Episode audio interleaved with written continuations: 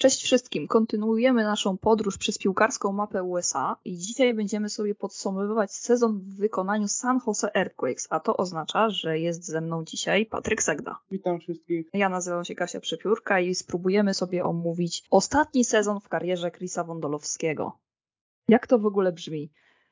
Nie wyobrażałam sobie, że ten piłkarz w końcu rzeczywiście zawiesi e, buty na kołku, ale to musiało nastąpić i chyba dobrze, że, że Wondolowski zakończył karierę w takim stylu, w takim momencie i właśnie w tym sezonie. Hmm, tak, dokładnie. Chodzi o to, że Wondolowski wybrał odpowiedni moment, żeby zejść ze sceny niepokonanym, jak mówi klasyka polskiej muzyki. Swoje lata świetności miał już dawno za sobą. Ostatnie dwa sezony to zaledwie 13 strzelonych bramek w 54 meczach, więc dużo daje to do myślenia, jeśli chodzi o to, jakim był napastnikiem w swoich latach świetności, jeśli chodzi o występy dla Earthquakes. Ma na swoim koncie wiele rekordów ligowych, więc w zasadzie nie było chyba lepszego momentu, żeby tę karierę zakończyć niż właśnie ten mocno nieudany sezon dla drużyny z San Jose. Można powiedzieć, że to już jest kolejny nieudany sezon w wykonaniu Earthquakes. No niestety jest to zespół, który ma swoje ograniczenia. Te ograniczenia zawsze będzie mieć. Jeżeli ktoś ma wycisnąć maksa z tej drużyny, to właśnie Matias Almeida. Bardzo szanuję pracę tego szkoleniowca. Uważam, że San Jose pod jego wodzą znacząco się rozwinęło i oczywiście rywalizacja w konferencji zachodniej zawsze będzie o tyle trudna, że tam wejście do playoffów jest piekielnie trudne, na pewno dużo trudniejsze niż w konferencji wschodniej i musisz po prostu wycisnąć no, całkowicie to, co się da, wycisnąć jak cytrynę, wszystkie, wszystkie umiejętności ze swoich piłkarzy i myślę, że no powtórzę się, ale Almeida ma ku temu możliwości i pokazał już niejednokrotnie, że potrafi zarządzać takimi zawodnikami właśnie jak Wondolowski, który no może nie grał aż tak dużo, ale jak już wchodził, to kurczę strzelał te ważne bramki. Potrafi wprowadzić młodych piłkarzy do drużyny. Kate Cowell jest wspaniałym przykładem tego, jak ten szkoleniowiec działa. Do tego dochodzą nam takie gwiazdy, które gdzieś się w swojej karierze zagubiły, bo umówmy się, jak, się traf, jak trafiasz do San Jose, to musisz mieć jakieś braki, bo gdybyś był lepszy, to grałbyś po prostu w dużo lepszej drużynie, ale nie grasz, więc te braki jakieś masz. Almeida potrafi z takich piłkarzy nadać sens po prostu na nowo ich karierze. Tak, chociaż wydaje mi się, że momentami y, już chyba kończyły mu się pomysły, przynajmniej moim zdaniem, jeśli chodzi o to, jak ta drużyna ma wyglądać na boisku, chociaż ci zawodnicy też nie, dali, nie dawali z siebie wszystkiego. Pojawiło się kilka ciekawych nazwisk, które no, warto wyróżnić, właśnie jak Kate, który momentami, jak na swój młody wiek, no, był w stanie pociągnąć tę drużynę, co, co się szanuje w tak młodym wieku, bo niewielu graczy potrafi, że tak powiem, spiąć się w sobie na, na wyżyny możliwości, żeby móc dać tej drużynie więcej niż tylko pojawić się na murawie. Odnośnie tego, że ta konferencja zachodnia jest piekielnie trudna, to już rozmawialiśmy w przypadku Austin, które już porównywaliśmy do tego, że gdyby grało w konferencji wschodniej, to wypadałoby o niebo lepiej na tle pozostałych drużyn. Y, mam nadzieję, że Earthquakes w końcu zagrają coś y, lepszego niż do tej pory, bo te ostatnie lata są mocno poniżej oczekiwań i nie wiem czemu w ten sposób to wygląda, bo jakby nie patrzeć, drużyna, która na początku lat 2000 w sumie wymiatała ligą, od kilku lat y, jest zamiatana pod dywan. Moim zdaniem to wynika przede wszystkim z tego, że na tle całej ligi e, ten zespół nie ma aż takich dużych możliwości finansowych. I to widać po prostu jak już ściągasz tych piłkarzy, no to wygląda to mocno średnio. Oczywiście można powiedzieć o kilku fajnych trade'ach, na przykład Eric Remedy, to był dosyć ciekawy trade. Teraz kolejny trade z Portland Timbers, czyli Jeremy Bobis. To, co powiedziałeś, do tego dochodzą całkiem ciekawi młodzi piłkarze. Kate Cowell wysuwa się na pierwszy plan. Oczywiście to jest napastnik, który gdyby miał e, cały sezon tak dobry jak początek tych rozgrywek, to razem z Ricardo Pepim przeniósłby się do Europy ale jeszcze on potrzebuje tego jednego sezonu, żeby wskoczyć na taki poziom, y, który, gdzie ustabilizuje swoją formę i będzie rozpatrywany gdzieś w kategoriach pierwszej reprezentacji, bo na ten moment to daje ci potężną kartę przetargową w negocjacjach z klubami z Europy i za, w takim momencie oczywiście kwota tego transferu będzie szła w górę. Oprócz tego Kejda Coela, o którym wspomniałam, jest też JT Marcinkowski, aczkolwiek jest dosyć ciekawym bramkarzem, choć zdarzają mu się błędy. Jakieś takie naprawdę turbo głupie błędy czasami. Więc jeżeli on je też spróbuje wyeliminować w bramce, to ten skład nagle zaczyna nam się jawić jak, tak, jako taki dosyć ciekawy, y, ale jednak ze swoimi ograniczeniami. Cały czas te ograniczenia trzymają się mocno tej drużyny i szczerze mówiąc, ja nie do końca widzę plan na ten zespół po odejściu Wondolowskiego. W sensie ta era y, Wondolowskiego tak mocno naznaczyła ten klub, że nie wiem, jak oni by mieli sobie radzić bez niego. No z perspektywy historii yy, ciężko jest tak naprawdę wyobrazić sobie San Jose bez yy, Wondolowskiego i być może trzeba sobie poszukać yy, innego przykładu, który mógłby tak samo pozostać w tej drużynie. Tak się napisałem, że mógłby nim być Benji Kanowi, tylko że tutaj zależy do którego, do jakiego momentu e, będzie w stanie rywalizować z Hayden Coelem, ponieważ e, na murawie, tak jak e, sama wspomniałaś, Coel na początku sezonu wyglądał świetnie, potem miał mocne wahania formy. Brakuje takiego mocnego lidera w tej drużynie, który z doświadczeniem, który będzie w stanie przynajmniej na ten moment mamy off-season, więc jest jeszcze coś możliwe z trade'ów, tylko no, są ograniczenia finansowe.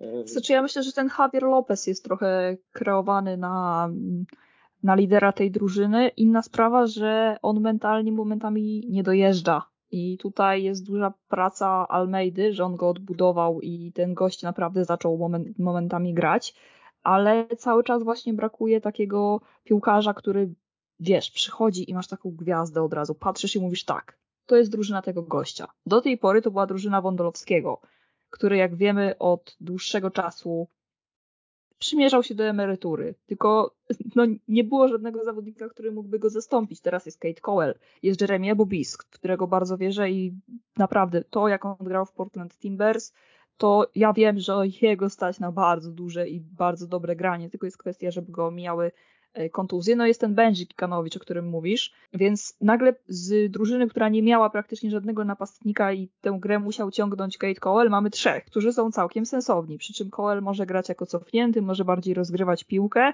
i to się wszystko zaczyna ładnie układać, ale tego lidera wciąż brak. Trzy rzeczy, które musi zrobić San Jose w off-seasonie, żeby wejść na wyższy poziom. Znaleźć dobrego zawodnika, tak jak mówisz, który będzie w stanie zaimponować innym tym e, swoim potencjałem, umiejętnościami, charakterem.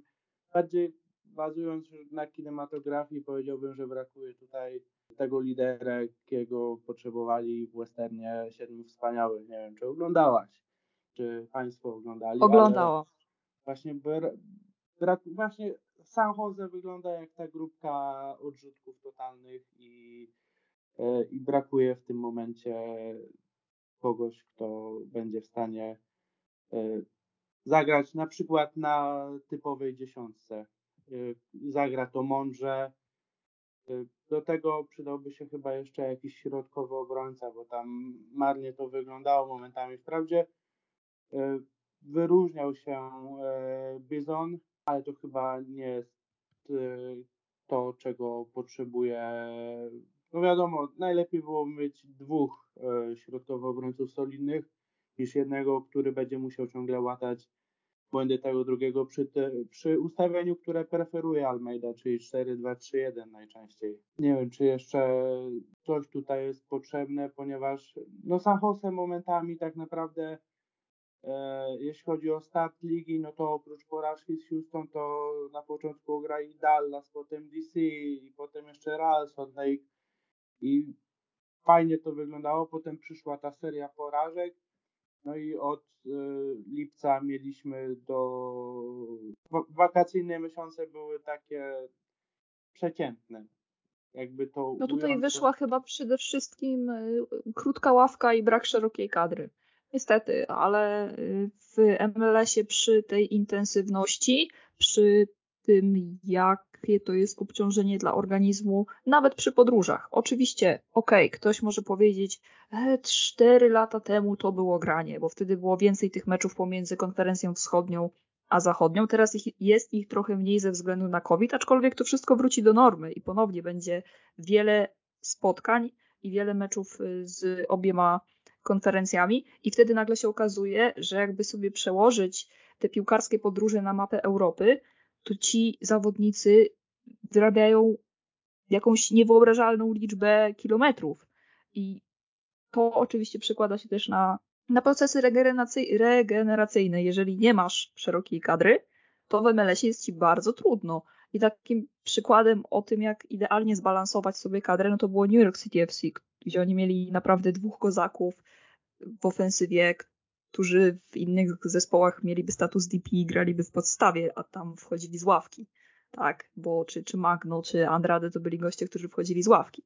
Więc to jest ta różnica. Jeżeli nie masz szerokiej kadry, to, to tutaj jest ten problem, więc na razie jesteśmy zgodni, czy nie do końca, że Matias Almeida powinien zostać? Chyba przekonałaś mnie do tego, że powinien zostać. Ja byłem sceptycznie nastawiony do tego, ale w sumie z perspektywy y, słuchania Twojej opinii, jak i w sumie stale śledzenia off-seasonu i tak dalej i w sumie przeglądania tego, co było, to widać, że Almeida jest w stanie jeszcze coś zdziałać ze swoją drużyną. Nie Mam wiem. nadzieję tylko, że go nikt nie wyciągnie, bo regularnie no, polują na niego e, drużyny z Meksyku, ale także reprezentacje ze strefy CONCACAF, te lepsze i przede wszystkim z Ameryki Południowej. Także jeżeli tylko się gdzieś zwalnia jakaś posada, to ja od razu mam takie myśli, byle tylko nie wyciągnęli Almeidy, byle tylko go nie wyciągnęli z tego San Jose, bo jest, bo robi tam bardzo dobrą robotę, aczkolwiek uważam, że ten najbliższy sezon to będzie dla niego taki prawdziwy test, bo gdyby tutaj znowu nie było jakichś dobrych wyników, to chyba będą powoli myśleć o tym, żeby zmienić tę strategię i plan działania. Tak, tak mi się wydaje, że wtedy już włodarze mogą sobie pomyśleć, dobra, miałeś szansę, nie wyszło, dostajesz całkiem spore pieniądze, jak na szkoleniowca, więc y, chyba pora zmienić plan. Tak, wydaje mi się, że jeżeli nie będzie się układać y, od samego początku, to wydaje mi się, y, jestem zdania, że może dojść nawet do zwolnienia gdzieś tam w środku sezonu, gdzie będzie czas na znalezienie kogoś, albo już będą poszukiwać, kiedy on jeszcze będzie pracować u nich. Mam nadzieję, że się odbudują. Bardzo lubię takie historie, gdzie upada się nisko, a potem e, w liście hollywoodzkim stylu wraca się na szczyt. Czy San Jose na to stać? Wydaje mi się, że tak. E, mają tych młodych, perspektywicznych zawodników, e, mają ten potencjał. Brakuje momentami pieniędzy, ale jestem zdania, że są w stanie ugrać coś więcej niż y, dolną część tabeli. I na koniec dodam jeszcze jedną rzecz, która mi teraz przyszła do głowy, że jeżeli gdzieś San Jose ma jeszcze szukać wzmocnień i polować na zawodników, to o ile nie działa to w przypadku innych drużyn, tak akurat tutaj San Jose po pierwsze ma w miarę dobrą akademię, więc będzie wprowadzać tych młodych zawodników, po drugie może szukać swojej szansy w super drafcie.